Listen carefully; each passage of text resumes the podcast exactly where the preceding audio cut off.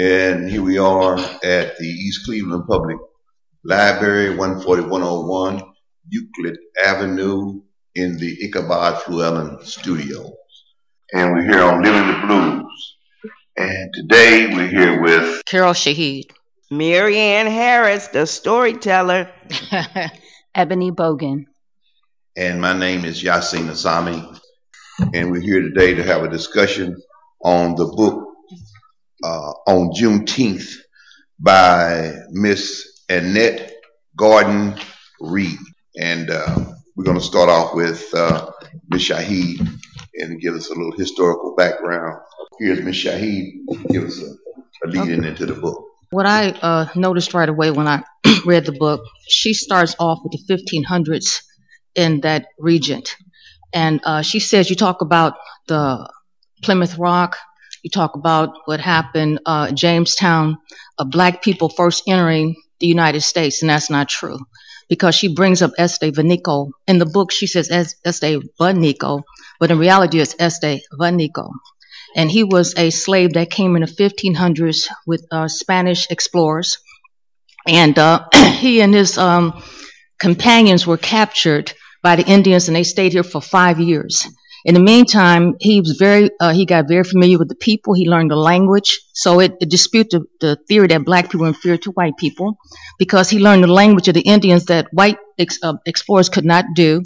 And um, he learned the language. He was a ladies' man. The women were very much attracted to him. After five years, they, they figured out a way to escape, and they did. So, but she wants to point out that the, um, the appearance of black people in the United States did not start with uh, the uh, you know um, Plymouth or Jamestown in 1619. We have the 19 people that was blown offshore. It actually started in the 1500s. You have um, during the Civil War as a means to um, disarmor or the Confederate Army. Uh, Abraham Lincoln signed the Emancipation Proclamation. When he signed the Emancipation Proclamation in 1863, the purpose of the proclamation was to free slaves in states that was part of the Confederate States of America. It had nothing to do with uh, slaves that were in part of the Union. So, but it was only effective if they actually won the war. Okay, so it took two years for it to be effective. When you have, um, I think it's Granger. Oh yeah, well actually you have um, General Lee surrenders to General Grant at Appomattox Courthouse. And that officially ended the war. But people in Texas kept fighting because they hadn't heard about the war was actually over with. So they fought and they actually was winning battles. So when it comes to them with this, um, this uh, Granger uh, from, uh, he's a, a, United States general. He comes to Texas. Texas. He issues a um, a, a, a document. I think it's General something three. I forget and the document says that they have to um, give freedom to all the slaves. Now, the Texans couldn't believe it because they had been fighting all along and they had been winning, and news came late to them.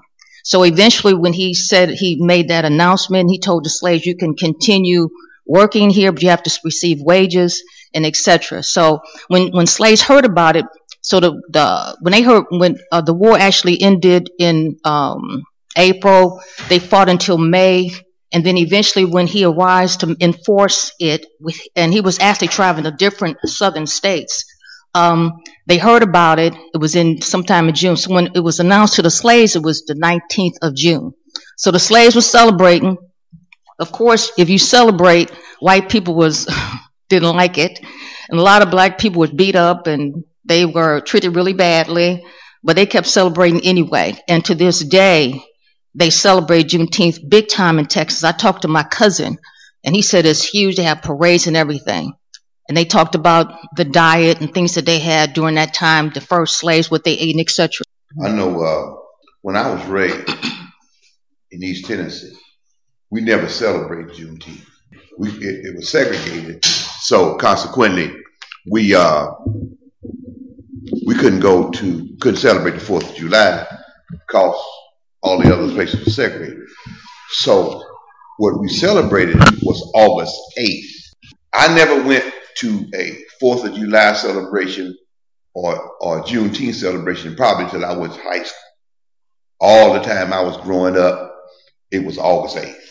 And that's how we wrote, you know, that's, that's how, and that's, that's, that's around there because the slaves, like in Texas, they knew it on the 19th. In Tennessee, we didn't, we, yeah. 19 people were still in slavery in certain parts. You know what I mean? On the 19th of June. So we didn't know until that, or they didn't know until, or we, till the 8th. When I was looking at her book, one of the things that it caught me was, yeah, you know, it's, it's, this was a difficult book for me because it was repetitive in a lot of different ways. I, I was, I had to go through a whole lot of other stuff that I had been reading and read before and stuff. And I'm glad she brought the thing up about the Spanish because the Comanches controlled the middle of the United States from Canada all the way down to Mexico. And they never traded with white folks. They never traded with Europeans. They didn't trust them. They didn't trade with them. So they was good at that, at that point. So what happened is by the Comanches controlling the middle of the United States, the United States wasn't developing. That's why they came up with the railroads. Because it developed, if you look at the way the country developed, it developed on the East Coast and it was developing on the West Coast. And what the, what the U.S. government did is push all of the Indians on the East Coast towards the middle of the country. And because and that and one of the reasons was is the Comanches was a savage tribe. Now they wasn't like that originally. The Spanish introduced the horse to the Comanches because the Comanches was a nomadic tribe. They did they just roamed. They didn't they wasn't warriors, but they got so good on horses, using the horse, that they was controlling the middle of the country. Could nobody outfight them? One of the weaknesses that they had was that they were dealing with the buffalo. The buffalo was their their whole life. You know what I mean? So uh, what happened is uh, in Texas, in which this now this takes us back to Texas. With her, she was which happened is that there was a some young white girl that they the Comanches captured. They made her part of the tribe. She married one of the chiefs. When she married one of the chiefs, she had a child. That child was part Comanche and white. He became one of the major warriors with the Comanches. So he fought and he was ferocious. Now, in the meantime, the U.S. government, they knew that. They wasn't controlling nothing, but so they pushed all the Indians, Cherokee, whoever else to the middle of the Comanches. And the Comanches killed everybody. They just killed them. It's like, hey man, you ain't no Comanche, you're going to die. If you're white, you die. If you're Indian, you ain't a Comanche, you die. And they knew that. So that was part of their way to get rid of a lot of the Indians. We're having a discussion uh, on by the, the book on Juneteenth by Miss Annette Gordon Reed. And uh, we're going to defer to one of the other folk here. Hello, this is Marianne Harris, and I would like to bring out some points on Annette Gordon Reed uh, book on Juneteenth. Annette Gordon Reed was a is a professor at Harvard, and she was born in Texas. So I think during the time I heard, during the time of the pandemic, she wrote this book. Um, it's a short book. To me, it was an easy read. I did not read the chapters from front, from the first chapter to the last chapter. I did not read the book in order. I started out reading the last chapter first because I was interested in what was said about Juneteenth. And I found it interesting after I read through it that this uh, General uh, Gordon, not the uh, general from the I think it was Granger. Granger. Let, let me re, get his name straight. Gordon Gordon Granger. He um, wrote order number three. So I actually, before I read that he wrote the order throughout the book, I found that out back in the last chapter. I was actually thinking the order, he was just presenting the order that was already written, but it was stated that he wrote the order and presented it. I found that interesting um, that the people in Texas were not happy about it, of course, because they would lose money on the slave trade. But what I liked about the way she wrote the book was she told, she put in her personal um, stories. And I like the story where she mentioned that she was the only um, African American girl at Anderson Elementary School because they were able to choose a school, and the whites, of course, chose the white schools, and the blacks, um, African Americans, chose the African American schools. But her parents selected an Afri- a non-African, a white school, and she was the only black student in the school. And for me, that said a lot. I thought she might have, I've, I should have heard about her somewhere in history, like Ruby Bridges and all these um, children, but it was not stated. So they didn't make a big incident out of that. Uh, you know, one of the things that I find is, incidentally, that kind of thing kind of happened during the time of integration all across the country. It kind of it kind of right. kind of happened because I remember the friend that I talked to in Knoxville, Umoja. He and his sister. Most people think he graduated with me from Austin East, which was a school that they combined the white school, which was East High, the black high school, which is Austin, together, and it made Austin East. But he didn't. He and his sister were the only two blacks in Corners. The only two. You know, so that kind of mm-hmm. thing kind of hit, you know, all across the country in different ways, you know. So and I so that's when she when and I and I read that about her, you know, because mm-hmm. I thought that was interesting. You know, it just it wasn't something, you know, a lot of stuff that happened to us was wasn't something that was kind of planned. It was just something that just happened here. Mm-hmm. We heard about it if you was close to it. If you didn't, you didn't. It's just like anything else. Just like Emmett Till. Emmett Till was something we heard about, but it wasn't the only thing. That wasn't. That was a. That was a rule. That was an exception. Anyway, we'll. I defer to Miss Shaheen. You know, uh, it's like she was exhorted by Marshall, though, right? She had a person go with her but you had integration that was going on. But she, like Ruby Bridges, she had like someone uh, with her from the military. Her well. father. It her says father in the book that her father took her to school every day. Was, she didn't ride the bus right. with the uh, children. Right. He took but her once she school. got there, it was some kind of military thing going on as well. Mm-hmm. Um, but uh, and this is kind of unique to me because I went. I'm from Cleveland, Ohio. Mm-hmm. So when all this stuff, I had no idea what they had to go through. I had a cousin who lives in Texas now, and he explained that experience. Mm-hmm. And he said that when they first went there, same experience she had, they mm-hmm. excluded him from everything, and they would call, you know, the pressure that they had. He says the following week there was no problems whatsoever, and I think she had the same problem there.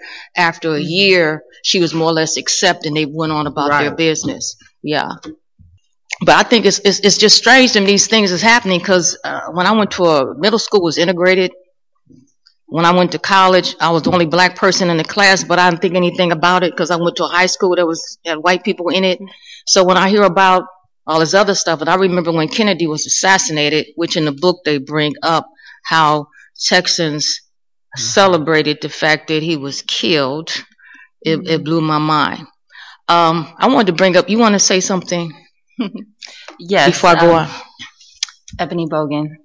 I was I was thinking about the situation where she was going to school or she was the only black and I've been in that situation as well, but um, she also stated that they didn't really they kind of glossed over slavery as far as history was concerned and that's still happening today. Um, so we're still glossing over slavery and now fighting to make sure that it's even spoken about in any kind of realistic term whatsoever right now, not indentured service servants or however they're trying to put it. So the the whitewashing of history was going on, um, and it continues to go on and on and Absolutely. on. Absolutely. You know what's shocking to me? The Yellow Rose of Texas story. Mm. I was shocked. I didn't know that the Yellow Rose was a black woman. And you have it talks about Santa Anna fighting against the Mexicans who's trying to take over the territory, and how um, and they trying to, because they want to bring their slaves in, and the people that we honored. At least I thought. At least I did. J. David Bowie and uh, Jim Bowie and David David Crockett was heroes, but they were actually slave traders. And I, I like never, because I used to sing that song. Daniel Boone was a man. He was on TV, and I was singing with everybody, but he was like a slave trader. And they, um, the problem with the Mexicans, they wanted to bring slaves into Mexico, and and Mexicans was against it. So these mm-hmm. people fought at the Alamo and, and Alamo, and they became heroes. But this woman she might have been Lewis instead. This black woman, they uh, got caught the eye of Santa Anna, who was the head of the Mexicans, and they think that she distracted him, and they were able to take her with Alamo. And the original song was about the darkies, mm. which blew my mind. Did everybody? Where's that? it says there was a yellow gal in Texas, and I'm going down to see no other darky know her, no darky, only me. She cries to when I left her. That is what I like, that is like to break my heart. And if I only find her, we will never ever part. So they talking about this dark skinned, um, light skinned black woman who they used to distract Santa Anna in order to take over the Alamo. Now, eventually, they changed the words of the song as time went on, but I didn't know it was a black woman who was referred to as the Yellow Rose of Texas. That it came up before. I never read yeah, that. I had heard it before, but I just I, it hadn't stuck. You know what I mean? But so when I read what you read, because to me this this book it was it was a lot of other pieces from other places. You know what I mean? So it was hard for me to get through it because it was like repetition. I was like, on it. Well, I think she wrote it like that because yeah. if you look yeah, at like what she, um, she's she's a um, she had written several other historical books, mm-hmm. but in this particular book, she decided to put in a lot of personal right. Yes, um, information and stories because she wanted to bring in that personal experience. Right. However, I think she could write from that perspective because she was a, a lawyer. She was up on the different cases. And I really think that she projected in being a lawyer that when Biden um, won the presidency, mm-hmm. that he would sign that bill. And that's why I think she wrote this book because now the book is selling like wow. It's wow. Did you get the book? You can't find copies. Um, they're ordering books from everywhere. Cleveland Public, they don't have any. I asked someone to get the book so that they could read it. They said, oh. So here we are at the East Cleveland Public Library, 14101 Euclid Avenue. We've been discussing today uh, on Juneteenth by Miss Annette Gordon, and uh, we hope you enjoy this discussion, and we'll be see you again in the East Cleveland Public Library.